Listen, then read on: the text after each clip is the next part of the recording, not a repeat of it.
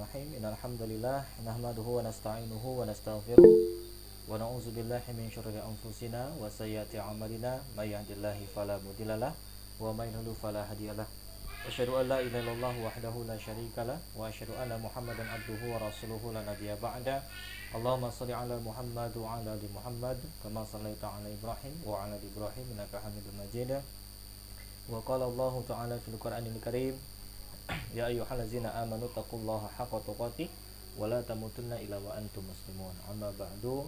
Alhamdulillah malam ini kita dapat dipertemukan kembali secara daring nah, untuk sama-sama bertolabul ilmi dan melanjutkan pembahasan di uh, kajian uh, daurah prarumah tangga nah, di pertemuan yang kedua nah, yaitu terkait dengan nanti uh, mempersiapkan ya nah hal-hal apa saja Nah, yang harus dipersiapkan nah, untuk nah, pelaksanaan dari mulai akad sampai kemudian walimah. Nah, jadi kalau sebelumnya itu persiapan sebelumnya, nah di mana dimulai dari masalah e, khitbah, ini dari mulai masalah nazar, khitbah, kemudian ta'aruf, nah sampai hal-hal apa saja yang nantinya perlu dipertimbangkan dan dipersiapkan. Nah, baru kemudian nah, sekarang mempersiapkan terkait dengan pelaksanaan e, akad dan juga nanti uh, walimah ya.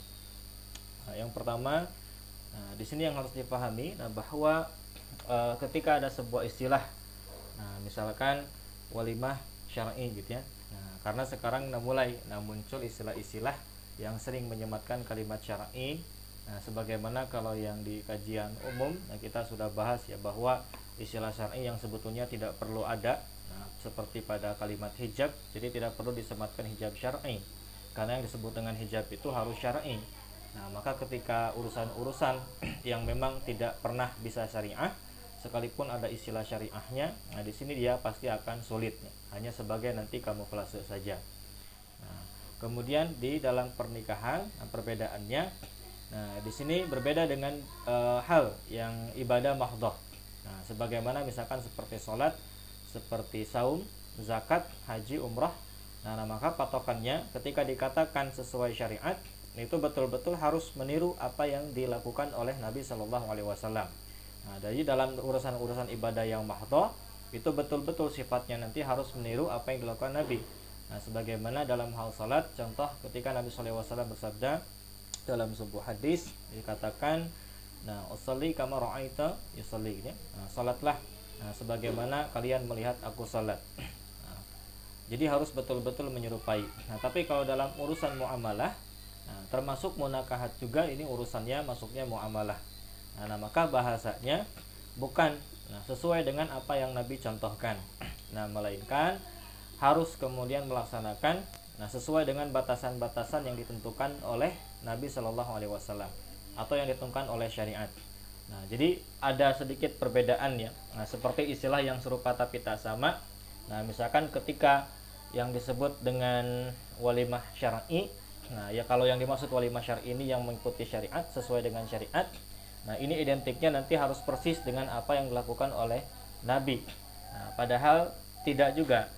Nah, jadi kalau persis seperti Nabi, nah ini betul-betul harus dilaksanakan sesederhana mungkin. Pernikahan juga harus dilaksanakan sesimpel mungkin.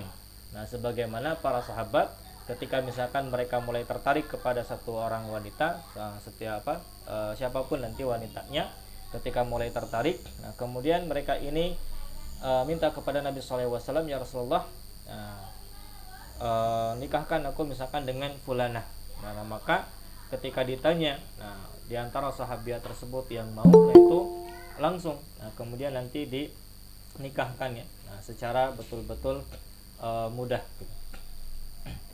Nah, nah makanya bukan kemudian bahasanya nah, sesuai dengan syariat ini maksudnya betul-betul nanti mencontoh nah secara spesifik nah apa yang dilakukan oleh Nabi SAW ataupun para sahabat. Tapi yang dimaksud dengan uh, walimah atau pernikahan syariah, gitu ya, nah itu yang dimaksud adalah yang tidak melanggar syariat.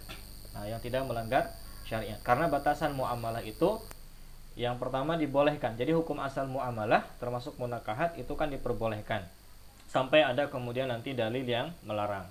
Nah, nah makanya di pembahasan kali ini kita akan mengenali nah sejauh mana batasan Nah, mana yang boleh, mana yang nanti tidak boleh dilanggar ya dalam pelaksanaan pernikahan dan sampai kemudian uh, acara walimah. Nah, yang pertama, nah yang sering terjadi, nah ini adalah tabarruj ya. Nah, tabarruj nah, ada di surat Quran surat Al-Azab ayat 33 dan juga di An-Nur 31 itu juga dijelaskan ya. Nah, janganlah mereka wanita-wanita beriman ini menampakkan perhiasan kecuali kepada suami-suami mereka nah, atau bapak-bapak mereka terus atau kepada mahram yang lain. Nah, ini yang dijelaskan di uh, Quran surah An-Nur ayat 31. Nah, jadi tabaruj itu seperti apa? Ya berdandan berlebihan. Nah, ini kalau nyambung ke bahasan sebelumnya gitu ya, nah, di kajian tematik. Nah, nah, makanya tidak ada ketentuan. Nah dalam Islam ini bahwa seorang muslimah nah dia itu misalkan datang ke sebuah acara A nah, tampilannya harus seperti ini. Kemudian dia keluar rumah biasa hanya sekedar ke warung tampilannya harus seperti ini. Kemudian ketika jalan-jalan ke mall tampilannya harus seperti ini. Nah, ketika ke undangan nah ini tampilannya harus seperti ini. Ketika reuni harus seperti ini. Itu tidak. Nah jadi justru dalam Islam ini nah itu tidak membedakan nah, penampilan wanita mau di mana pun maksud di mana pun ini dalam setiap aktivitas di luar ya di luar rumah mau dalam acara apa pun ke mana pun dia pergi nah bahwa wanita ini nah betul-betul dibatasi Nah, tidak kemudian dibeda-bedakan nantinya. Nah, keundangan boleh nanti sedikit tabaruj. Nah, atau misalkan pas seroni boleh nanti sedikit ikhtilat. Nah, atau pas acara yang lain, nah boleh nanti sedikit apa gitu ya, yang sifatnya nanti itu e, terdapat kemaksiatan. Nah, itu tidak diperbolehkan. Nah, jadi dalam e, Islam itu sangat sudah jelas mau bagaimanapun kondisinya, aturan terhadap wanita itu ya seperti itu. Nah, adapun misalkan e, kalau hanya sekedar nah makanya nanti beda ya nah mana yang kemudian nanti mengubah nah antara mengubah ciptaan Allah dan juga nanti merawat apa yang telah Allah berikan nah jadi salah satu patokan di dalam dalilnya itu Allah menyukai uh, Allah itu maha indah dan menyukai yang indah. Nah, nah makanya ini hadisnya terkait dengan sahabat ya, yang bertanya uh, tentang kesombongan. Ya Rasulullah apa itu sombong? Ini apakah e, memakai pakaian yang bagus? Kata sahabat tersebut bertanya kepada Nabi. Akhirnya kata Nabi SAW bukan. Ya. Nah, bukan e, sombong itu bukan menggunakan pakaian yang bagus nah tetapi e, karena Allah tadi maha indah dan Allah menyukai juga keindahan nah yang dimaksud dengan e, sombong itu ketika misalkan kita merasa nah lebih baik dibandingkan orang lain dan juga kemudian sambil nah, merendahkan nah, orang lain tersebut Nah, bahasa iblisnya itu ana khairu minkum ya. Itu bahasa sombongnya nah, di, yang dicontohkan oleh iblis ya. Jadi iblis itu makhluk yang sombong pertama kali. Uh, dia mengatakan ana khairu minkum karena ketika diperintah sujud kepada Adam, nah iblis merasa saya lebih mulia dari Adam. Saya dari api sedangkan Adam dari tanah. Masa iya api sujud kepada tanah? Nah, akhirnya keluar tadi aku lebih baik daripada engkau. Nah, itu adalah bahasa kesombongan. Jadi bukan berpakaian yang baik, bukan berpenampilan yang uh, cantik atau seperti apa ya apalagi sifatnya natural nah jadi kalau istilahnya merawat merawat itu nggak masalah nah kalau istilah sekarangnya kan seperti skincare ya. Nah itu nggak masalah karena bentuknya merawat bukan kemudian nanti mengubah. Nah kalau sudah kepada make up nah itu baru. Nah itu menghias diri sampai nanti berlebihan nah itu yang dilarang. Nah, nah maka semakin sesuai dengan syariat semakin syar'i maka sebetulnya nah anggaran di dalam aktivitas ini anggaran dalam penyelenggaraan pernikahan pun akan semakin hemat sebetulnya. Nah justru yang membuat uh, anggaran pernikahan sampai walimah itu mahal ya ini kan semakin menjauh dari syariat semakin menjauh dari uh, syar'i ya istilahnya tidak mengikuti syariat nah seperti tadi syariat sudah melarang tabaruj nah, nah maka ini karena pengen dandan Nah, karena ingin dibedakan ya, oh, pengantin harus tebal gitu, sampai misalkan bedaknya satu senti gitu, atau makeupnya senti dan segala macam. Nah, ini kan semakin uh, seperti itu, maka justru anggarannya pasti akan semakin mahal. Nah, cek aja misalkannya kalau ke salon pasti beda. Nah, minta dandan untuk pengantin, minta dandan untuk keundangan, minta dandan untuk wisuda itu pasti harganya berbeda. Nah, karena mungkin penampilannya gitu-gitu juga ya. Nah, secara teknisnya gitu-gitu juga. Tapi Kenapa dibedakan? Karena tadi memanfaatkan momen yang sebetulnya itu tidak perlu nanti terlalu dibuat-buat. Sederhana saja seperti biasa, natural. Nah, apalagi diperbolehkan gitu ya. Nah, tetap menggunakan nikob kalau yang biasa bernikob jadi justru lebih hemat. Nah, jangan sampai nikob itu hakikatnya sudah tertutup. Nah, tapi kemudian dari hidung ke mulut ditutup, tapi kemudian mata tetap dihias. Nah, ini sama saja gitu ya. Nah, ya, sama saja nanti ingin menarik perhatian. Jadi seharusnya kalau sudah menggunakan nikob ya sudah berarti semakin senatural mungkin. Nah, dalam pelaksanaannya. Nah, kemudian, nah itu yang pertama yang dihindari adalah tabaruj ya. Berusaha nanti menampakkan nah, menampakkan diri atau berhias secara berlebihan yang dimaksud tabaruj itu nah untuk nanti menarik perhatian. Ya, sekalipun posisinya memang pengantin itu pasti menarik perhatian tetapi sifatnya nanti biasa saja. Nah, makanya nanti akan dijelaskan juga Nah, seperti apa ya yang semakin syar'i itu yang semak, seperti apa dalam progres walimahnya.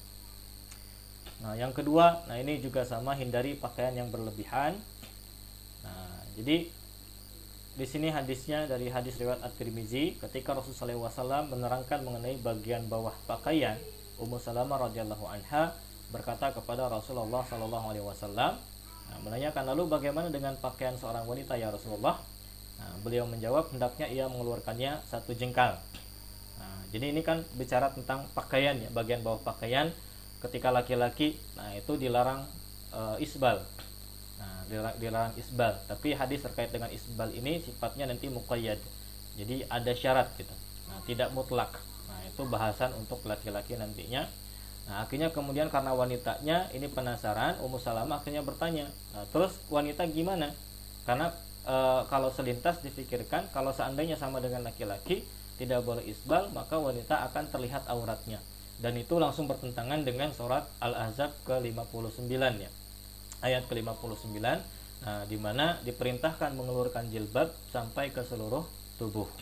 Nah, kemudian kata Nabi SAW akhirnya beliau menjawab, nah hendaknya ia mengeluarkannya satu jengkal. Nah, jadi satu jengkal dari mata kaki maksudnya sampai kemudian nanti tertutup seluruh kakinya ya. Akhirnya Ummu Salamah berkata, Nah, kalau satu jengkal itu nanti masih tersingkap gimana? Nah, misalkan ketika berjalan kan ya, karena dulu itu belum dikatakan, nah menggunakan masalah kaos kaki atau mihnah secara kompleks.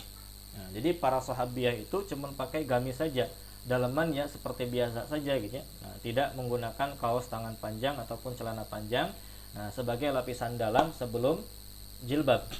Nah, nah makanya ini dipertanyakan ditanyakan nah oleh Ummu Salamah gimana kalau misalkan sudah di bawah mata kaki nah sudah menutupi kaki tapi masih tersingkap bisa jadi ketika berjalan nah masih terlihat nanti e, telapak kakinya atau misalkan ketika naik kendaraan nah itu masih tersingkap petisnya gitu ya, atau dari mata kakinya nah akhirnya kemudian kata Nabi SAW ya satu hasta saja jangan lebih daripada itu jadi satu hasta itu ya sekitar tadi ya nah masih sekitar satu jengkalan lah nah kalau hitungan e, kitanya nah jadi diperbolehkan nanti sampai menyeret tanah bagi wanita. Nah, itu tujuannya supaya menjaga si pakaian ini tidak tersingkap.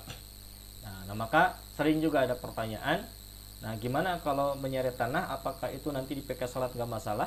Nah, pertanyaan ini pun sudah ada di zaman Nabi. Akhirnya kata Nabi SAW, nggak masalah ya pakaian yang terseret tanah, karena tanah selanjutnya itu akan menyucikannya. Nah, jadi ketika misalkan seorang wanita pakai pakaian gamis yang menjulur sampai tanah, Nah, kemudian berjalan, nah, itu kan terseret ya kotor gitu. Nah, akhirnya digunakan sholat, nah maka selama yakin tidak ada najis yang sifatnya zahir, contohnya yang zahir itu seperti apa? Betul-betul nanti melewati kotoran ya, kotoran binatang, nah, atau misalkan yang najis lah. Nah, itu nggak masalah langsung digunakan, digunakan untuk sholat karena kata Nabi tanah selanjutnya itu yaitu sudah menyucikan. Nah, jadi menyucikan langkah sebelumnya. Nah, tidak boleh. Nah, batasnya itu sampai uh, satu jengkal saja ya nah, tidak boleh nanti kemudian melebihi uh, bermeter-meter. Suaranya terseret-seret gimana? Agak mat, masuk ke sering mati apa gimana? Cek cek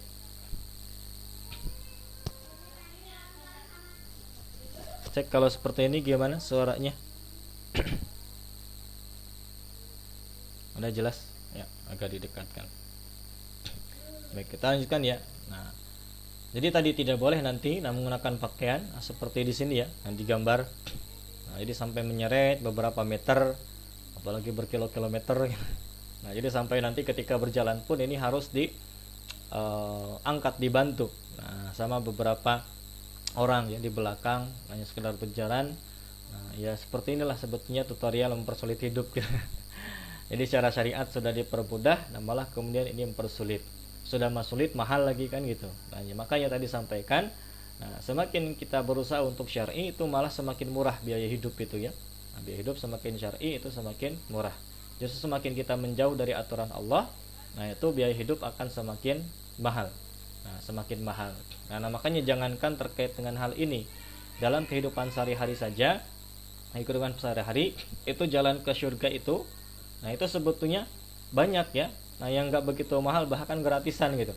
Nah, tetapi ketika jalan ke neraka ini justru harus merogoh kocek yang besar. Nah, contohnya judi harus pakai uang, mabuk apalagi. Ya. Kemudian apalagi laki-laki yang ingin berzina pasti ini pasti keluar, harus keluar uang segala macam. Nah, tapi ketika berangkat ke masjid, ke kajian segala macam, nah itu sebetulnya hal-hal yang tidak perlu mengeluarkan dana. Nah, tapi malah kemudian jarang nah, orang yang uh, ingin berbondong-bondong ke sana ya. Nah, sebagaimana uh, lari atau misalkan mengunjungi ke hal-hal yang berbau maksiat. Nah, nah, maka seperti ini pun ya dalam aktivitas-aktivitas yang memang sifatnya khusus nah, uh, Islam sudah mengajarkan sesuatu yang sangat simpel.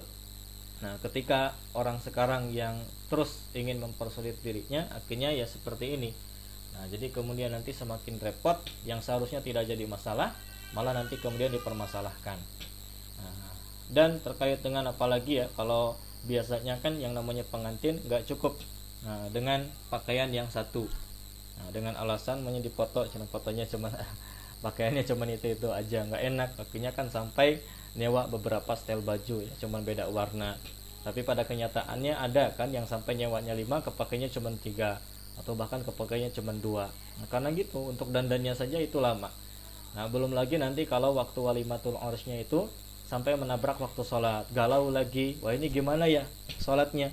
Kalau wudhu nanti make upnya luntur. Nah, harus di make up lagi bayar lagi anggaran lagi. Akhirnya terus gini sampai asar. Nah ini mengambil akhirnya bertanya boleh nggak kalau seperti itu ini sholatnya dijamak nah itu ngaco gitu ya. Nah kecuali kalau misalkan e, menikahnya dalam kondisi yang safar gitu ya. Nah tidak di dalam kotanya masih mending gitu masih masih bisa nah menggunakan alibi seperti itu. Nah tapi kan rata-rata kalau wanita nah, ketika menikah ya memang itu di kampung wanita itu sendiri. Jadi tidak boleh pada saat seperti itu main di jamak. Nah akhirnya kan semakin sulit makanya. Nah jadi usahakan tetap ini dalam pelaksanaan. Nah ini sesederhana mungkin. Nah, bagaimana kalau misalkan kitanya sudah pengen sesyari mungkin ya? Nah, tidak melanggar batasan-batasan syariat. Nah, tetapi orang tua yang terkadang belum mendukung. Nah, maka itu dari sekarang nah itu mulai komunikasikan ya dekati orang tua dengan bahasa yang halus, dengan bahasa yang baik, tunjukkan dulu baktinya kepada orang tua. Nah, jadi hasil dari ngaji itu harus betul-betul nanti ditunjukkan di rumah. Nah, jangan sampai nanti hasil ngaji ini malah kemudian e, banyak mendebat orang tua, membuat orang tua tidak nyaman, akhirnya semakin dilarang nanti untuk kemudian ngaji. Nah, nah makanya terus dekati dengan cara-cara yang terbaik sampai kemudian bisa diajak diskusi dengan uh, baik. Nah, diskusikan juga nanti terkait dengan masalah pernikahan gimana ya kalau saya misalkan pengen konsepnya seperti ini sederhana aja lah gitu ya. Nah, yang penting mah sah atau apa dalam pelaksanaannya. Nah, terlebih ya ada beberapa hal yang dilarang oleh syariat. Itu silahkan dengan bahasa masing-masing. Nah, jadi bukan hanya nanti yang didiskusikan ini terkait dengan masalah calon saja, Nah, kebanyakan kan mendiskusikan cuman calon aja ya. Dan misalkan bicara ke ibunya atau ke ayahnya, ini nanti ada ada yang mau datang ke rumah gitu. Siapa? Bulan, orang ini aktivitasnya ini ini ini. Nantilah lebih lengkapnya. Udah. Jadi sebatas si ikhwannya saja nanti yang kemudian dipersoalkan. Nah, tapi nggak pernah sebelumnya pendekatan kepada orang tua itu Nah, misalkan bicara, mah, misalkan saya mah nanti kalau nikah pengen gini ya, nah nggak usah uh, apalah gitu ya nah, nggak usah mewah-mewah dan segala macam lebar gitu ya uang puluhan ratusan juta cuman dihabiskan untuk sehari dan itu untuk orang lain. Nah mending misalkan kalau punya uang nah itu ditabung nanti untuk bekal hidup setelah menikah. Nah, itu lebih berfaedah. Nah, jadi itu yang didiskusikan terus ya. Nah apalagi kalau yang e, belum begitu paham orang tuanya itu harus dari jauh-jauh hari. Kalau yang sudah paham ini enak. Terlebih yang semakin berat itu nah ketika antum ini posisi nah, di rumahnya ini sebagai anak pertama ya. Misalkan wanita anak pertama dan belum ada yang menikah misalkan. Nah, menikahkan pertama kali orang tua biasanya ingin sewah mungkin. Nah, karena ini kan terkait dengan masalah gengsi ya. Nah, takut diomongin tetangga takut diomongin saudara yang lain. Nah maka itu harus lebih ekstra nanti pendekatan kepada orang tuanya. Jadi itu juga yang harus dipersiapkan. Nah kemudian nah dalam pas pelaksanaan akad atau ijab kabulnya nah di sini tunggu dulu sampai halal baru kemudian nanti duduk berdampingan. Nah, karena biasanya itu dua-duanya ya belum akad belum ijab kabul ini sudah disandingkan. Apalagi nanti dipakai selendang ya. Nah disatukan dengan selendang kepalanya berdua. Nah itu jangan dulu. Nah jadi wanitanya ini tunggu dulu lah misalkan di ruangan di ruangan ya. Nah nanti keluarnya ini pas ketika sudah dikatakan sah baru keluar. Nah jadi jangan sampai belum apa-apa ini sudah berdampingan karena belum sah. Nah jadi karena belum sah. Nah belum halal istilahnya. Jadi jangan dulu nanti berdekatan. Nah nah makanya ada juga beberapa kasus nah di mana catin atau calon pengantinnya ini sudah siap melaksanakan hal demikian. Nah tapi kemudian yang malah tidak sependapat itu dari pihak KUA-nya gitu ya nah itu pernah saya menyaksikan seperti itu jadi pihak KUA-nya ini malah maksa ayo dikadikan gini nah kesiniin uh, calon pengantin wanitanya nah tapi itu dulu-dulu sebelum misalkan ada yang mengawal, mengawali gitu ya ada yang memulai konsep pernikahan uh, yang sesuai dengan syariat atau yang tidak melanggar kaidah-kaidah syariat. Kalau dulu belum biasa, jadi kawannya juga ngerasa aneh. Padahal itu katanya kantor urusan agama, ya, harusnya lebih paham. Nah, tapi karena kebiasaan masyarakat langsung disatukan, nah mungkin akhirnya merasa uh, apa ya, nah merasa aneh lagi kalau dikembalikan kepada Islam. Nah, jadi belum terbiasa. Tapi kalau sekarang-sekarang itu biasanya nanya, nah, mau ditengin langsung apa enggak, gitu ya? Enggak Nah, jadi langsung nanti dikonsep. Nah, jangan dulu nanti disandingkan sebelum nanti betul-betul halal. Nah, nah, makanya dalam ijab kabul itu sebetulnya diperbolehkan ya kalau dalam kasus seperti ini. Uh, orang tua yang jadi wali misalkan ayah ini ayah dari perempuan ini nah dia tinggal di luar kota atau bahkan luar pulau lah jangan luar kota kagok ya luar pulau gitu. Di luar pulau nah di mana dan juga disibukkan dengan pekerjaannya. Ngambil cuti ini susah nah, jarang ACC gitu. Pokoknya terikat betul-betul dengan pekerjaan sampai misalkan ingin menikahkan anaknya juga ini susah dapat izinnya. Nah akhirnya solusinya nah si calon pengantin laki-laki ini nah dia datang. Misalkan mau sendirian atau dengan beberapa keluarga ya nah sebagai saksi nanti datang ke tempat e, wali dari perempuan atau calon mertuanya datang lakukan ijab kabul di sana baru nanti balik lagi. Nah itu kan pengantin perempuannya tidak hadir dalam satu majelis itu pun diperbolehkan ya. Nah, sudah sah gitu nah karena yang melakukan ijab kabul ini cukup antara wali dari pihak perempuan nah, dengan calon pengantin laki-laki. Nah, yang namanya ijab itu kan serah ya kabul itu terima. Nah jadi tidak berkaitan nanti dengan pengantin wanitanya. Jadi pengantin wanita bisa diam dulu di sebuah ruangan sampai nanti kemudian dikatakan sah baru kalau sudah sah jadi suami istri itu boleh datangkan dampingan. Targetnya nah boleh kemudian uh, duduk di sampingnya bahkan sampai nanti ada istilahnya ritual kebiasaan ya. Nah, cium tangan cium dahi segala macam. Nah asalkan jangan berlebihan daripada itu.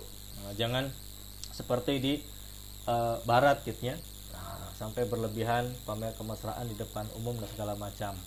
Nah yang sering terjadi kesalahan juga di sini yang banyak tidak disadari atau tidak dipahami uh, salah dalam menempatkan sunnah. Maksudnya gimana salah tempatnya? Nah biasanya kan ada ya, bahkan ada yang viral atau misalkan masuk ke media lah, diupload di media. Nah karena seorang uh, tokoh lah, uh, tokoh bukan tokoh sih, maksudnya orang yang dikenal ya. Nah yang dikenal bukan terkenal. Kalau terkenal kan nggak sengaja. tapi ini dikenal memang sengaja dikenalnya nah, yang identik dengan memang itu keislam islaman nah, akhirnya kemudian nanti melihat oh itu ya setelah ijab kabul nah kemudian e, memegang nah, istilahnya kepala istrinya nah kemudian mendoakan. Nah langsung mendoakan di sana. Nah dan kemudian apalah gitu. Nah itu e, melaksanakan sunnah namun tempatnya masih keliru. Nah harusnya melaksanakan seperti itu itu nanti di rumah. Nah, jadi itu nanti di rumah pas malam ya. Nah, sebelum Lailatul Jafaf apa Lailatul Jafaf? Nah, malam pertama nah, itu dilakukan tadi. Misalkan mendoakan. Jadi dipegang nanti kepalanya nah, dan kemudian didoakan. Nah baru kemudian nanti uh, salat sunnah. Nah dua rakaat langsung. Nah mau kenalan dulu ya karena kan belum kenal misalkan lebih jauh awalnya. Makanya sampai ada ya yang betul-betul ini dipertemukan ini sama sekali nggak mengenal ya. Sama sekali nggak mengenal dipertemukan ditaarufkan difasilitasi taaruf sampai kemudian akhirnya menikah. Jadi katanya mereka cerita selama tiga malam ini ya belum dulu kemudian berhubungan gitu. Ngapain dulu ya? Ngobrol dulu kenalan dulu. Di selama tiga malam baru setelahnya nah bisa. Jadi Lailatul Zafafnya itu sampai mal, uh, di malam keempat sampai segitunya ada macam-macam gitu ya. Nah karena mungkin masih merasa kagok atau apa gitu masih merasa malu satu sama lainnya. Nah itu pun ada juga yang kemungkinan seperti itu. Tapi ada juga sekalipun nanti tidak begitu uh, apa tidak begitu kuat gitu ya. Uh, maksudnya apa?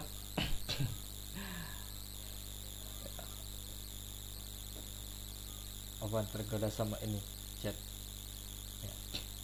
nah jadi ada juga yang kemudian uh, mau tidak kenal baru kenal sekalipun nah ini tetap gitu ya. Nah itu melaksanakan sebagaimana semestinya.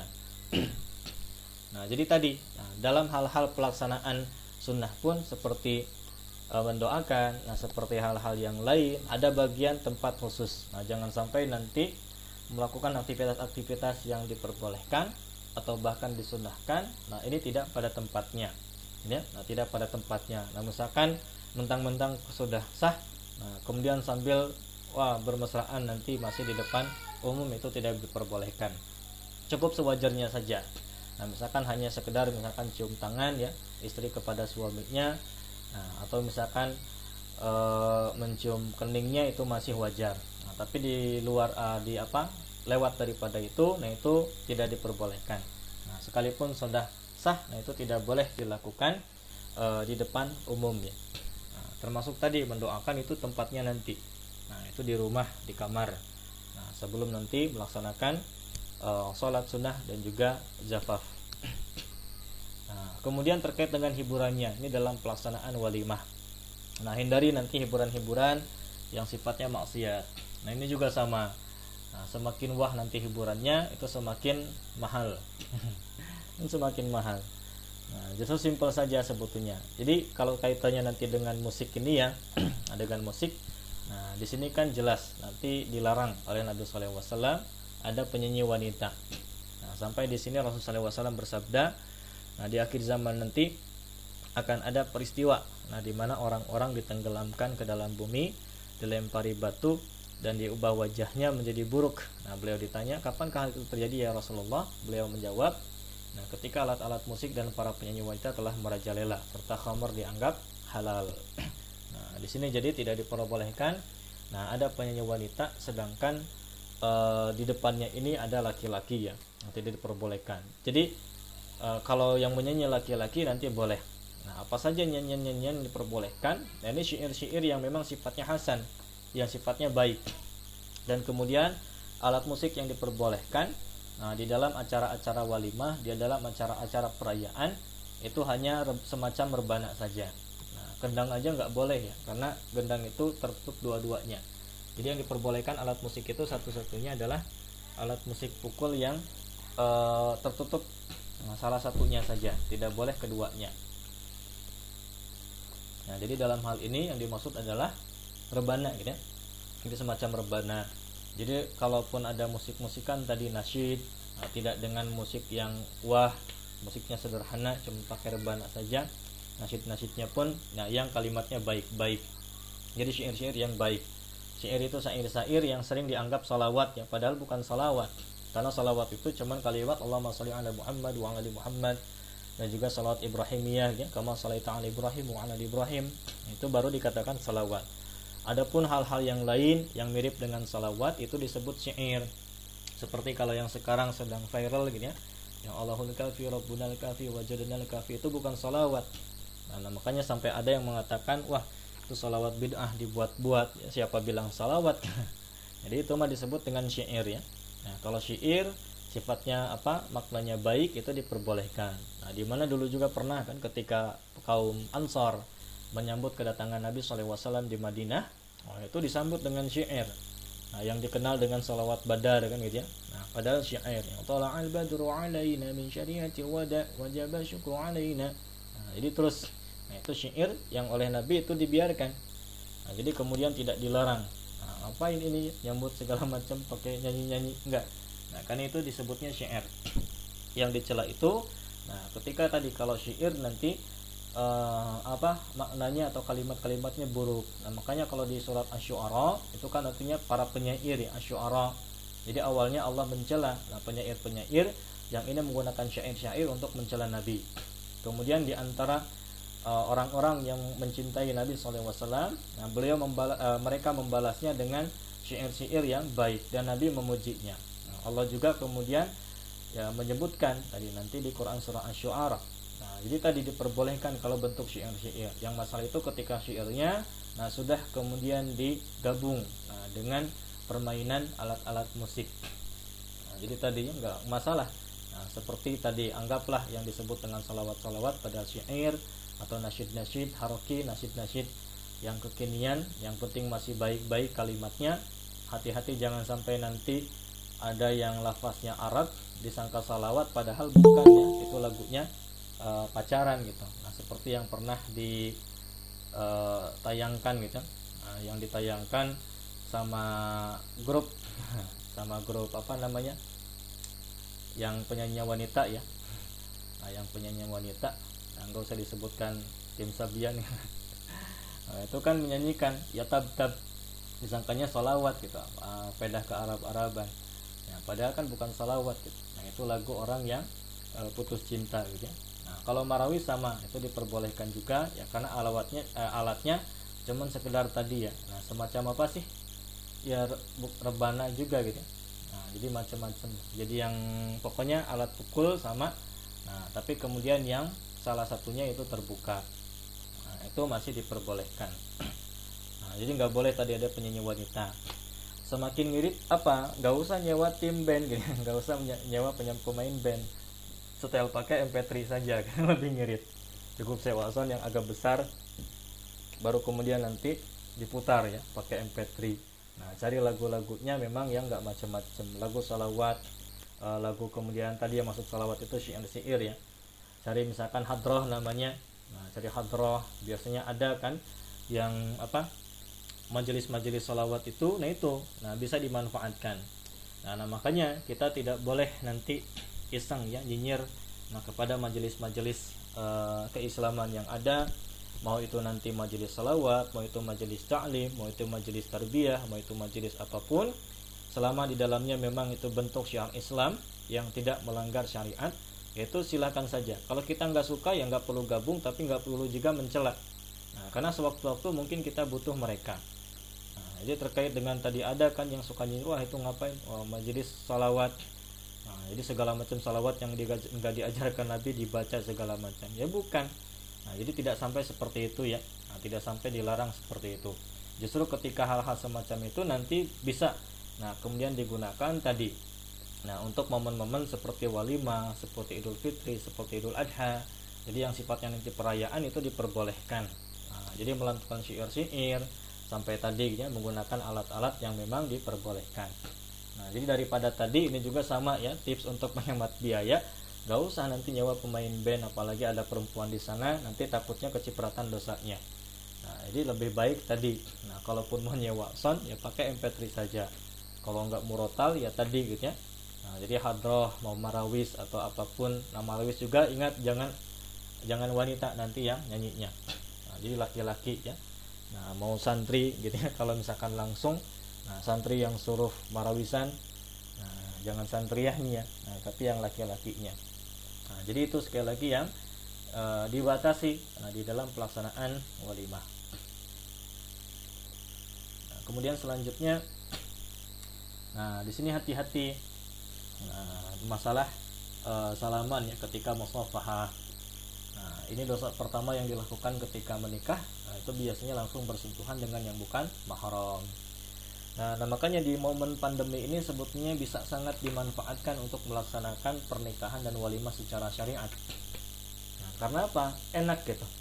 Ini kalau misalkan cerdik gitu ya, cerdas, ini bisa manfaatkan momen pandemi gitu. Sudah bisa menghemat gitu ya. Karena nggak boleh eh, awal-awal ya kalau dulu kalau sekarang-sekarang itu sudah mulai ada. Jadi pelaksanaan pernikahan yang udah mulai rame-ramean gitu ya. Nah, udah mulai rame-ramean lagi itu enggak uh, sampai enggak begitu dilarang sebagai bukan enggak dilarang enggak begitu dipermasalahkan sekalipun di belakang itu dipersoalkan nah, tapi pada kenyataannya itu tidak begitu dipermasalahkan nah beda seperti awal-awal yang betul-betul nggak boleh ada pelaksanaannya sampai yang menikah juga harus di KUA terbatas orangnya dan kemudian betul-betul no kontak ya. Nah itu bisa dimanfaatkan di momen pandemi.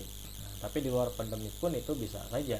Nah jadi menghindari sebisa mungkin menghindari semaksimal mungkin ini nanti untuk bersalaman dengan tamu undangan nah, yang bukan mahram nah sekalipun pakai kaos tangan ya pakai sarung tangan. Kenapa nggak boleh juga? Nah jadi masalah salaman ini nah, masalah bersentuhan ini bukan bukan masalahnya ini ada penghalang atau tidak. Maksudnya ada penghalang kain atau tidak ya. Nah, makanya banyak yang sering salah uh, paham atau salah kaprah ya, lebih tepatnya nah, menganggap nah bahwa ketika bersalaman misalkan dengan lawan jenis atau bersentuhan secara sengaja ya terlebih secara sengaja kalau terhalang kain ini dia anggap tidak masalah. Nah, misalkan tadi salaman ah nggak masalah lah pakai sarung tangan ini. Nah, atau bahkan ada kalau yang di kehidupan sehari-hari ini keseharian ada yang menghalangi diri dengan uh, khimarnya ya dengan kain kerudungnya baru salaman dengan yang lain karena nggak enak kalau misalkan dari jarak jauh nah padahal sama saja itu nggak diperbolehkan nah kenapa nggak diperbolehkan ya seandainya boleh nah, ini dipikirkan saja ya, secara logis secara logika nggak perlu pakai dalil uh, nakli dulu pakai dalil akli saja nah secara logis seandainya boleh nah, bersalaman dengan yang bukan mahram ini boleh ketika terhalang oleh kain Ya, berarti bagian wajah pun boleh disentuh atau bersentuhan kalau misalkan ketutup kain. Nah, berarti kalau misalkan salaman pakai sarung tangan boleh. Artinya apakah boleh juga ya? Nah, cipika-cipiki itu tertutup nikob. Boleh nggak? Malah jadi aneh ya. Nah, nggak masalah. Cipika-cipiki kan kehalang kain ini, kehalang nikob ini, jadi ngaco. Nah, kenapa pas tangan boleh kemudian wajah nggak boleh? Nah, harusnya konsisten menyebutkan boleh berarti boleh semuanya karena bagian tangan dengan wajah pun ini sama-sama bukan aurat nah jadi kalau dibandingkannya dengan anggota tubuh yang lain ya mungkin iya tidak apple to apple nah tapi ketika tangan dengan wajah yang sama-sama bukan aurat kenapa pas begitu tangan terhalang ini boleh bersentuhan sedangkan wajah sudah terhalang juga nggak boleh bersentuhan. Nah, jadi makanya tadi nah betul-betul kita uh, pahami nah, bahwa ini bukan masalah terhalang atau tidak. Jadi hindari saja. Nah, jadi hindari. Nah apalagi dalam pelaksanaan nah sebaik-baik pelaksanaan walimah itu kalau bisa memang ini dipisah. Dipisah ya. Nah antara misalkan tamu undangan laki-laki dengan tamu undangan perempuan nah, nah makanya yang dipersiapkan di undangan ini bukan menuliskan Quran surah Ar-Rum ayat 21 nah itu nanti kebolak ya kebalik. Nah kebolak. Nah harusnya Ar-Rum 21 itu kan ditujukan untuk pengantin. Lah ini malah pengantin ngasih tahu ayat tersebut untuk tamu undangan. Akhirnya terbalik. Nah itu manasihat untuk pengantin. Nah adapun nanti yang disampaikan di undangan itu nah apa saja ya nah yang penting nanti ketika dalam pelaksanaan. Contoh tuliskan dalam undangan mohon maaf. Nah, nanti tamu undangan laki-laki dengan perempuan dipisah. Nah kemudian tulis lagi peringatan-peringatan yang memang sangat urgent. Nah mohon tidak berikhtilat. Nah, di uh, saat gitu ya apa saat menghadiri undangan. Kalau misalkan terkait dengan adab-adab makan itu bisa langsung nanti uh, melalui banner ya. Nah kalau kerjasama nanti dengan uh, wedding organizer yang syar'i. Syar'i. WO syar'i ada juga sekarang ya nah itu mereka sudah mempersiapkan nah, ada banner-banner dakwah. Nah, isinya itu adab makan seperti apa ada pengunjungi walimah seperti apa. Itu biasanya kalau memang sudah profesional mereka menyiapkan. Nggak usah nanti ditulis dalam undangan. Yang undangan itu yang menjadi tanggung jawab kita nanti sebagai penyelenggara. Jadi tadi mohon maaf tamu undangan laki-laki dan perempuan dipisah kemudian mohon tidak berikhtilat apalagi nah mohon kemudian nanti uh, mendatangi acara nah, dengan menutup aurat nah, jadi karena ada saja gitu ya nah yang datang nah, tetap dia dengan penampilannya sehari-hari tidak menutup aurat padahal muslim Nah, jadi itu sampaikan juga. Nah, mohon menutup aurat. Nah, itu yang penting disampaikan kepada tamu undangan. Nah, itu bisa disematkan di uh, undangannya ya, baik undangan fisik ataupun digital kalau sekarang. Nah, justru itu yang penting. Nah, jadi kalau bisa pelaksanaannya dipisah. Ya, kalaupun tidak, setidaknya tadi ingatkan. Nah, misalkan ini susah ya, misalkan orang tua nah, tetap ngerasa masih aneh. Alhamdulillah kan kalau sekarang itu sudah mulai banyak yang melaksanakan Nah, jadi uh, sudah mulai tidak seaneh dulu gitu dalam tanda kutip ya. Tidak seaneh dulu ketika memulai nah memisahkan tamu undangan laki-laki dan perempuan. Setidaknya sekarang-sekarang nah mungkin orang tua orang tua uh, kita pun itu sudah mulai nah bisa memahami atau sudah pernah melihat atau mendengar setidaknya terkait dengan pemisahan tamu undangan laki-laki dan perempuan itu di masa walimah. Nah, itu pun didiskusikan ya sama seperti tadi konsep pernikahan konsep walimah pengen dipisah itu diskusikan dengan orang tua jangan sampai nanti ngedadak nah ini sudah sepakat ini dengan calon suaminya tapi pas ngobrol ke orang tua masing-masing karena bagaimanapun pasti orang tua ini pengen ikut campur ya. Nah, karena merasa itu hajat mereka. Nah, karena merasa ini hajat mereka ya terserah mereka. Nah ini yang harus hati-hati justru tantangannya ada di keluarga sendiri. Maka pahamkan dari sekarang ajak diskusi yang baik dekati dulu ya ambil hatinya. Nah baru kemudian nanti masuki. Nah, jadi masuki uh, pemikiran-pemikiran Islami nah, dalam aktivitas-aktivitas yang memang itu uh, menjadi pertanggungjawaban antum juga dalam pelaksanaan uh, akad nikah dan juga uh, walimah. Nah ini dibicarakan. Nah, makanya sampai kan nah, di sini diingatkan nah, jika kepala seorang laki-laki ditusuk dengan jarum dari besi itu lebih baik baginya daripada dia menyentuh seorang perempuan yang tidak halal. Ini berlaku juga untuk perempuan. Nah, bukan berarti dalam hadisnya disebutkan laki-laki tapi kemudian nah kalau perempuan tidak berlakunya sama. Nah, makanya harus betul-betul menjaga nah, jangan sampai nah, terjadi.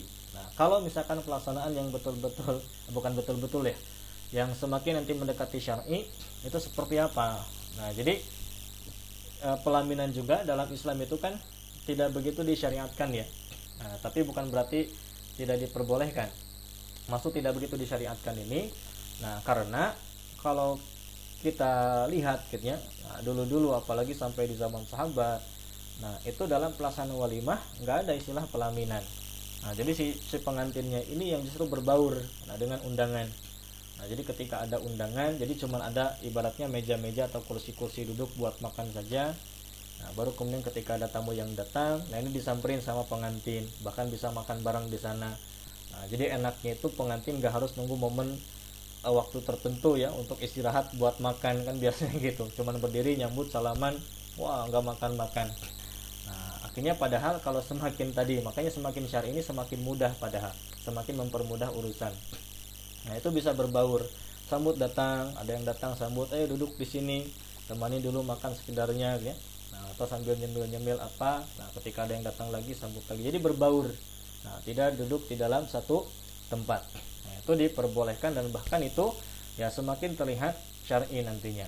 Nah kalaupun misalkan di pelaminan ketika tamu undangan sudah dipisah maka pengantinnya pun dipisah. Nah, jadi perempuan untuk pengantin perempuan saja yang laki-laki uh, untuk uh, pengantin laki-laki saja ya tamu undangannya. Nah adapun nanti ketika tetap pengen ada momen foto bareng Nah, nah maka yang ditarik ini pengantin laki-laki yang ditarik ke tempatnya perempuan, jangan sebaliknya. Ya, karena misalkan ketika laki-lakinya ini dilihat oleh tamu undangan perempuan itu masih mending. Nah, karena yang memang sangat berbahaya itu kan ketika perempuan yang menjadi pusat perhatian laki-laki. Nah, tapi ketika laki-laki yang ditarik ke tempatnya pengantin perempuan, misalkan hanya untuk sekedar foto bersama keluarga, itu silahkan. Jangan terbalik. Kalau misalkan sudah dipisah ya, nah sudah dipisah. Yang perempuan tetap itu di tempatnya perempuan nah, tidak boleh nanti dibawa-bawa ke tempatnya laki-laki jadi terpisah seperti itu satu-satu. Keluarganya pun sama ya. Nah berarti keluarganya nah, ayah dari suami dengan ayah dari uh, antum misalkan. Nah ini yang di, bersandingan dalam satu tempat. Jadi pengantin laki-laki nah sama kemudian kedua ayah nah dari pihak laki-laki dan perempuan. Berarti di bagian perempuannya pun ini yang di kalau pakai pelaminan di pelaminannya ya berarti pengantin perempuan sama kemudian kedua ibu nah dari kedua belah pihak. Nah, itu seperti itu perempuan-perempuan semua nah makanya supaya uh, apa undangan ini tidak kaget tadi disampaikan di dalam undangannya nah, itu dipisah. Nah, harus dipisah. Nah, bahkan uh, ada ulama yang sampai mengatakan itu wajib. Nah, tapi nah, dalam pelaksanaan sebutnya kalau dikembalikan kepada hukum asal yang nggak sampai wajib juga ya karena dalam aktivitas muamalah nanti urusan-urusan tertentu nah itu memang diperbolehkan uh, apa tidak begitu dipisah. Seperti misalkan kita belanja ke pasar yang tidak mungkin ya untuk dipisah tapi kalau sifatnya pernikahan kan karena antum yang melaksanakan itu sebutnya mungkin-mungkin saja. Nah, nah makanya kalaupun misalkan dikatakan sunnah itu sunnah muakadah dipisahkan. Nah bukan hanya sekedar gaya muakadah tapi betul-betul karena bisa diikhtiarkan. Beda seperti di pasar nah atau misalkan ketika ibadah umrah gitu ya, atau haji nah itu nggak mungkin dipisahkan karena repot. Nggak bisa di uh, perhitungkan. Nah jamaah laki-laki akan datang berapa yang perempuan akan berapa ini repot gitu. Nah tapi kalau misalkan dalam pernikahan nah kalau misalkan dikiaskan dengan hal semacam itu silahkan tapi tetap ini jangan sampai nanti uh, ada terlalu banyak ikhtilat apalagi didukung dengan hiburan-hiburan yang sifatnya maksiat.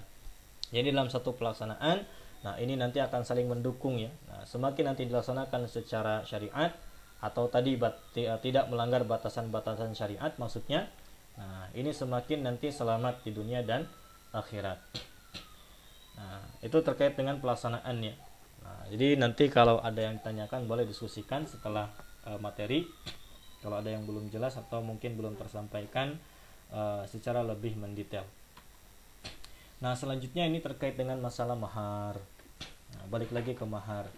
Nah, karena ada sering ada pertanyaan, boleh nggak sih uh, mahar mahar apa? Hafalan Quran ya? boleh nggak sih gitu ya? Uh, kalau pertanyaan cuma boleh nggak sih ya boleh. Nah, cuma dalam Islam itu, nah, dalam fikih bukan sekedar boleh atau enggak.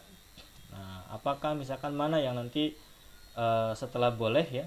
Nah, jadi karena hukum perbuatan itu ada wajib, sunnah, mubah, makruh, haram. Nah, ada kemudian nantinya yang lain jadi tidak melulu hanya halal atau haram. Nah, halal haram itu bukan uh, apa tadi ya, nah bukan dikatakan apa istilahnya hukum sesuatu hukum perbuatan. Nah, kalau halal haram itu hukum benda, nah lebih kepada hukum benda. Nah, tapi kalau hukum perbuatan nanti banyak cabangnya. Nah, ada dari mulai wajib, sunnah, mubah, makruh dan haram. Nah, ketika ditanyakan boleh atau tidak ya boleh. Nah, cuman kebolehannya ini kebolehan seperti apa? Apakah jais boleh, gitu? Ya? atau misalkan sunnah atau wajib. Nah, terkait dengan mahar, nah sebaik-baik mahar itu kalau bisa memang satu harta. Harta yang bisa dimanfaatkan oleh istri. Nah, dan kemudian yang paling berhak nah, uh, mahar ini memang hak penuh atas istri. Nah, nah makanya orang tua nah ini nggak perlu nanti kemudian ikut campur. Nah, maksud ikut campur ini biasanya kan ada yang manas-manasin ya. Itu minta ke si akang deh. Mas sekian puluh gram Ah, sekian puluh gram padahal misalkan tidak begitu mampu. Nah, jadi eh, yang pertama tadi. Nah, kemudian yang selanjutnya nah kalau tidak nah makanya di sini dalam hadisnya yang sering ditanyakan terkait dengan masalah uh, Al-Qur'an. Nah an Sahal bin Sa'ad. Nah dari Sahal bin Sa'id anna Nabi sallallahu alaihi wasallam bahwa Nabi sallallahu alaihi wasallam ja'at hamra'atu faqalat. Nah, jadi Nabi SAW didatangi nah, seorang perempuan dan perempuan tersebut berkata, "Ya Rasulullah, wahai Rasulullah, ini wahabdun nafsi laka." Nah, ini sungguhnya aku ini menyerahkan gitu ya, menyerahkan diriku kepadamu. Maksud menyerahkan ini, ya Rasulullah mau nggak nikahi saya gitu bahasa kitanya. Jadi menyerahkan dirinya semudah itu ya menawarkan diri kepada uh, Nabi gitu. Kemudian faqamat qiyaman tawila. Nah, maka perempuan tersebut berdiri sangat lama. Nah, kemudian dan Rabi juga uh, ini enggak menjawab ya. Kenapa? Karena kalau terkait dengan menerima atau menolaknya terhadap seorang, nah, karena yang namanya Nabi ini nunggu wahyu. Nah, jadi karena Nabi menerima atau menolaknya ini bukan berdasarkan keputusan Nabi. ketika Nabi SAW menikahi Aisyah radhiyallahu anha itu bukan keputusan Nabi tapi diperintahkan oleh Allah Subhanahu wa taala ketika uh, Rasul SAW menolak nah, lamaran Abu Bakar As-Siddiq kemudian lamaran uh, Umar bin Khattab dan juga Utsman bin Affan ketika mereka bertiga ya nah, satu persatu melamar Fatimah binti Rasul SAW itu bukan kehendak Nabi SAW tapi kehendak dari Allah Subhanahu wa taala. Nah, maka ketika datang seorang wanita kepada Nabi, "Ya Rasulullah, mau nggak nikahi saya?" katanya bahasa kitanya. Nah, akhirnya Nabi nggak jawab. Nah, jadi ini nggak tahu mau nolak atau mau nerima karena Allah nggak menurunkan wahyunya. Allah nggak memberikan jawaban. Nah, maka kemudian singkatnya, nah, faqama rajulun faqala, nah maka berdirilah seorang laki-laki yang kebetulan gitu ya. Nah, itu ada di dekat Nabi SAW dan mendengar perempuan tersebut juga menawarkan dirinya kepada Nabi. Akhirnya kata laki-laki tersebut, "Ya Rasulullah, wahai Rasulullah, zawijniha illam yakullaka biha hajah." Nah, ya udahlah nikahkan saya dengan perempuan tersebut kalau engkau enggak mau mah. Nah, kalau bahasa kitanya ya. Nah, maka kemudian faqala Rasul sallallahu alaihi wasallam, "Nah, hal indaka bin syai'in?" Nah, musdiquha iyahu. Nah, apakah ada Nah, di sisimu itu maksudnya apakah engkau punya sesuatu enggak buat jadi mahar ya? Nah, kalau terjemah sederhananya seperti itu. Nah, jadi mau kamu punya sesuatu enggak? Nah, buat nanti dijadikan mahar.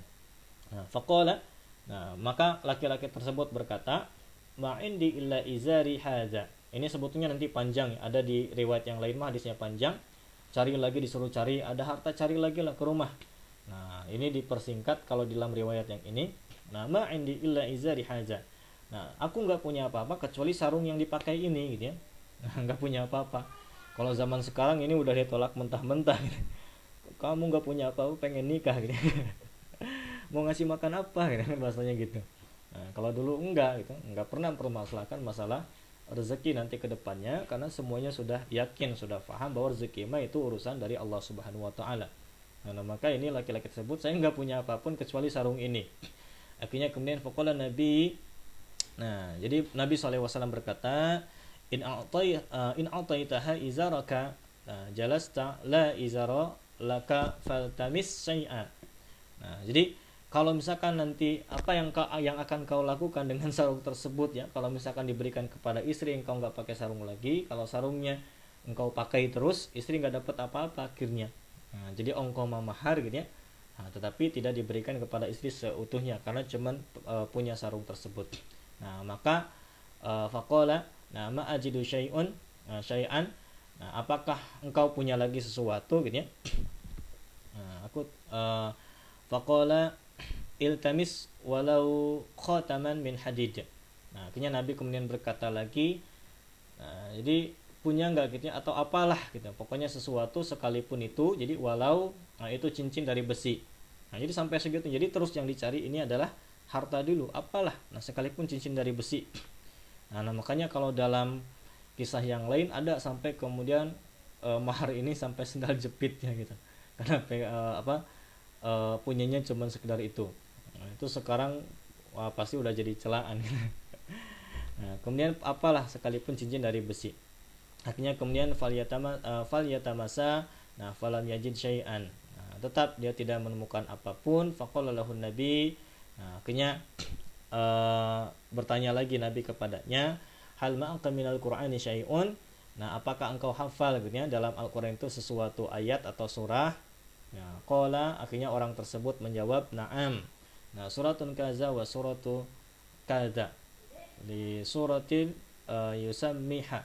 Nah, jadi faqala lahu Nabi sallallahu alaihi wasallam qad zawajtukaha bima ma'aka minal Qur'an. Nah akhirnya kata orang tersebut iya aku hafal surat ini dan surat ini ya.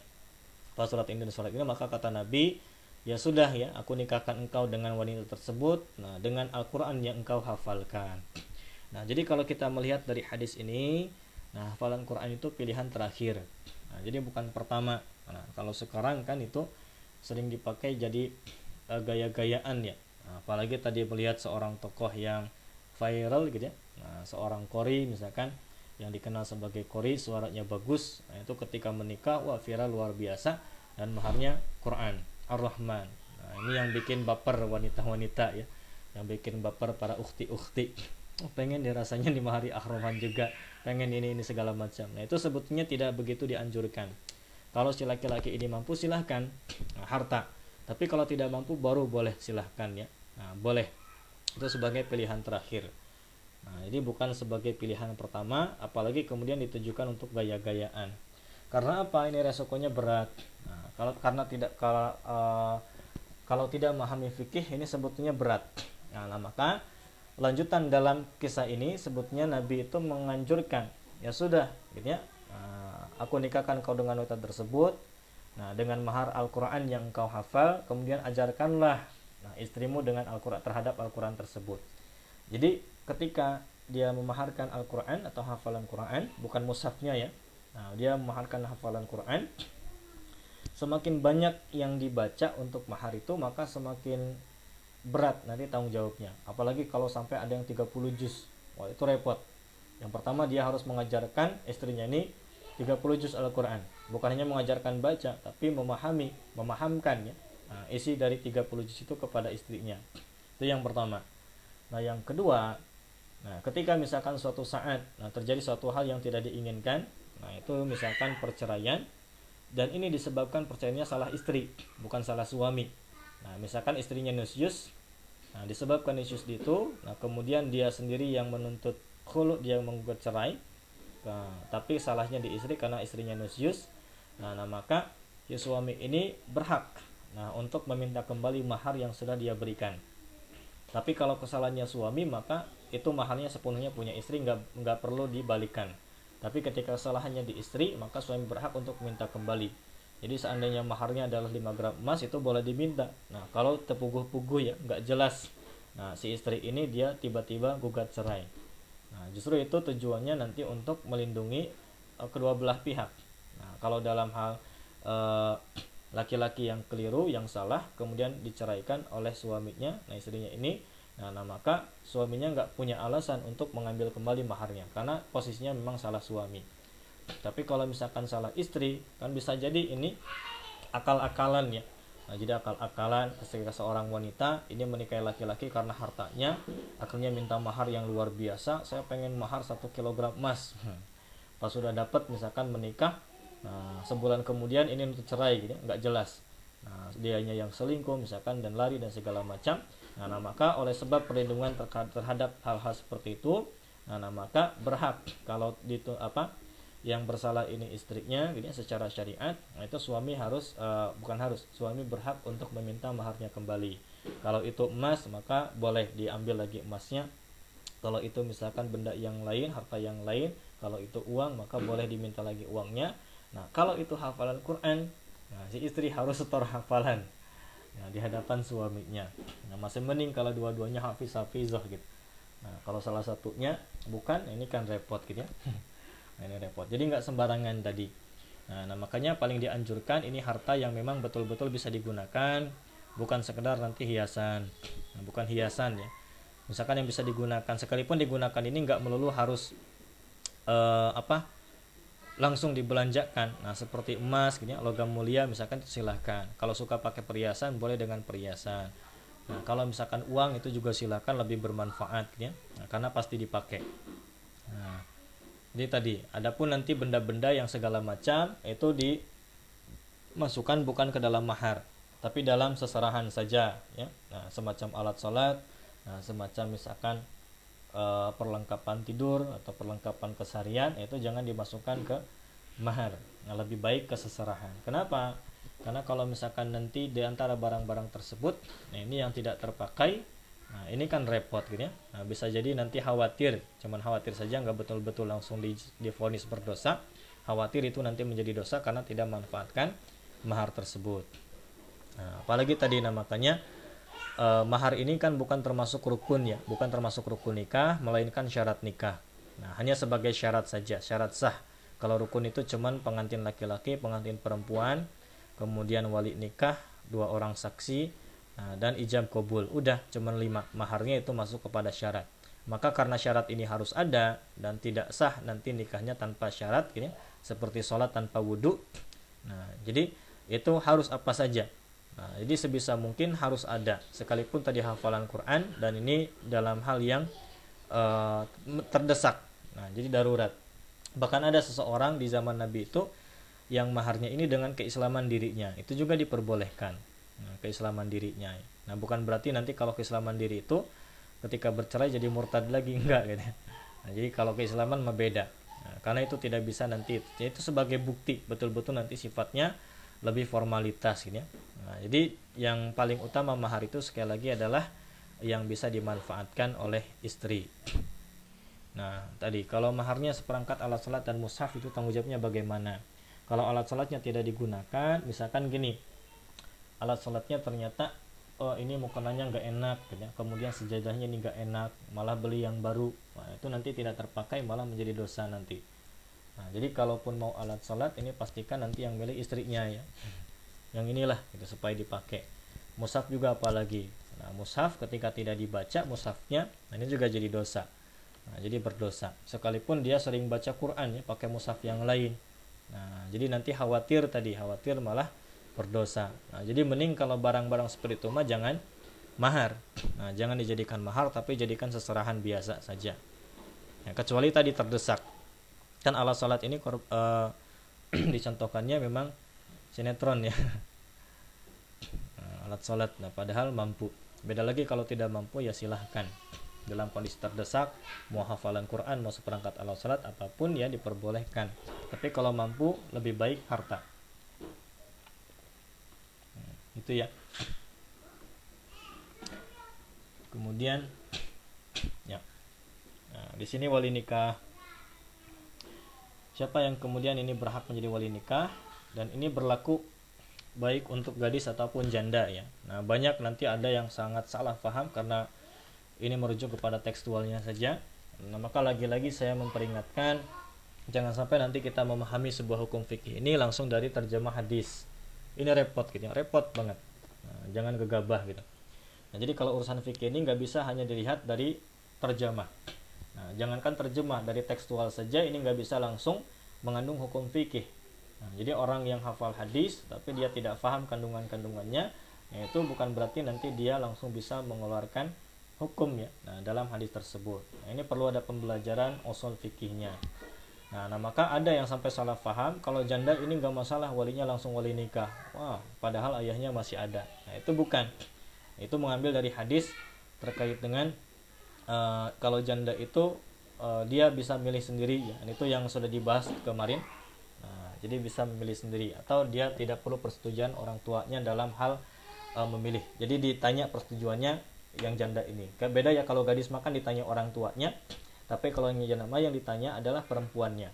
Nah, orang tuanya mau nggak mau harus mau.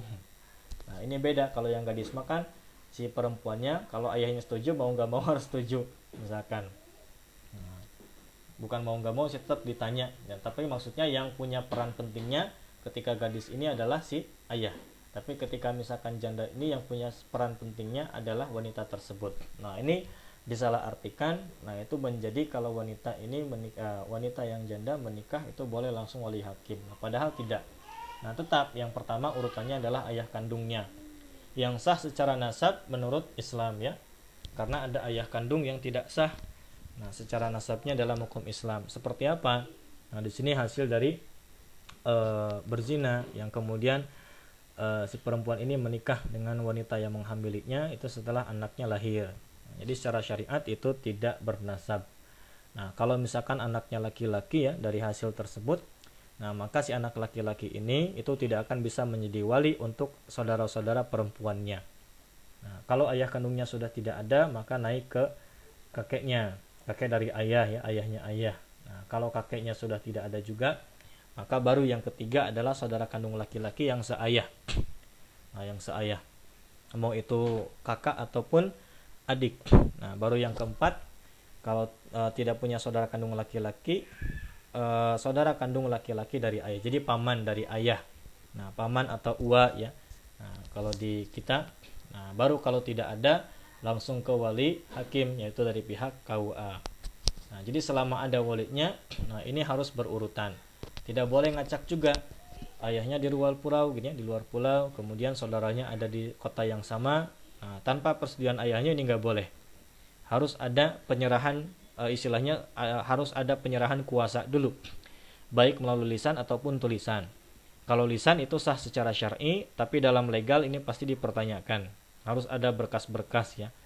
Nah jadi kalau secara syar'i itu pasti mudah tapi secara legal ini tidak boleh. Nah kita harus mengikuti kedua-duanya. Nah untuk perlindungan kedua belah pihak ya Nah, jadi tadi ayah kandung, kemudian kakek, kemudian saudara kandung laki-laki seayah atau saudara kandung laki-laki dari ayah. Nah, itu yang keempat, bertahap. Nah, jadi tidak boleh nanti diacak. Nah, jadi itu kaitan tadi. Nah, ini uh, bagian kedua ini kita sekali lagi membahas nah, terkait dengan pelaksanaan uh, akad pernikahan dan juga uh, walimah. Nah, baru nanti pekan ketiganya kita masuk ke fikih-fikih. Nah, di dalam pernikahan.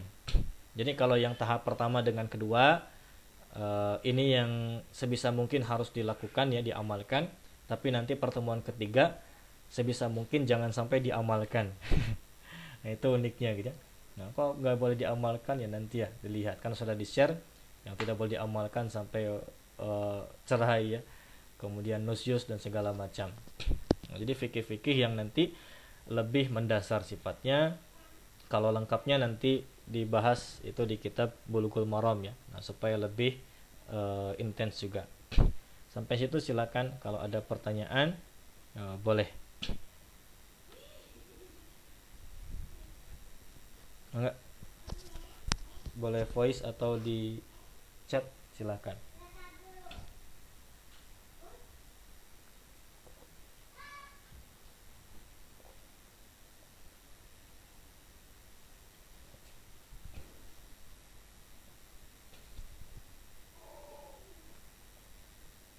Atau sudah jelas?